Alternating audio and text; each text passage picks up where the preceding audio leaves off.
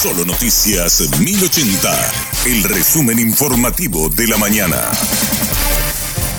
Hola, soy Susana Arevalo y este es el resumen informativo de la mañana. Senadores enviaron a comisión pedido de desafuero de Erico Galeano. 23 votaron a favor de remitir la solicitud a comisión para dilatar su tratamiento. Solo 19 votaron por el tratamiento sobre tablas.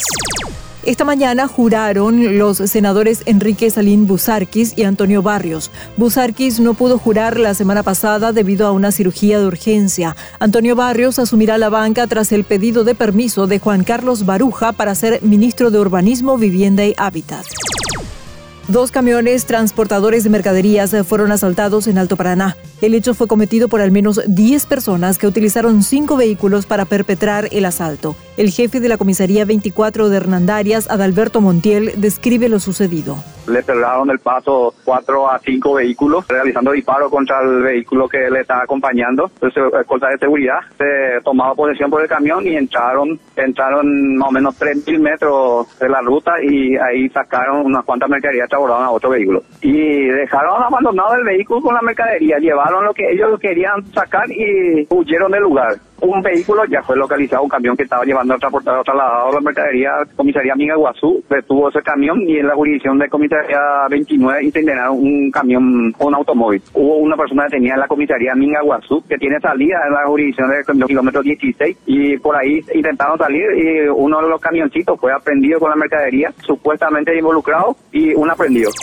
Dos bolivianos fueron detenidos tras un intento de robo de una avioneta en Guairá. El hecho se produjo en la estancia del intendente municipal de General Garay. Cinco personas llegaron al lugar fuertemente armadas e intentaron llevarse la avioneta. La rápida acción policial permitió la detención de los dos bolivianos, cuyos antecedentes y condiciones de ingreso al país están siendo analizadas. Tres de los presuntos asaltantes lograron escapar.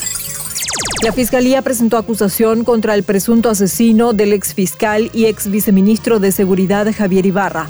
Oscar Ariel Caballero Shalman fue acusado por homicidio doloso, hurto especialmente grave y robo con resultado de muerte. La acusación fue presentada por los fiscales Julio Ortiz, Gerardo Mosqueira y Andrés Arriola. Los agentes solicitaron que la causa sea elevada a juicio oral y público.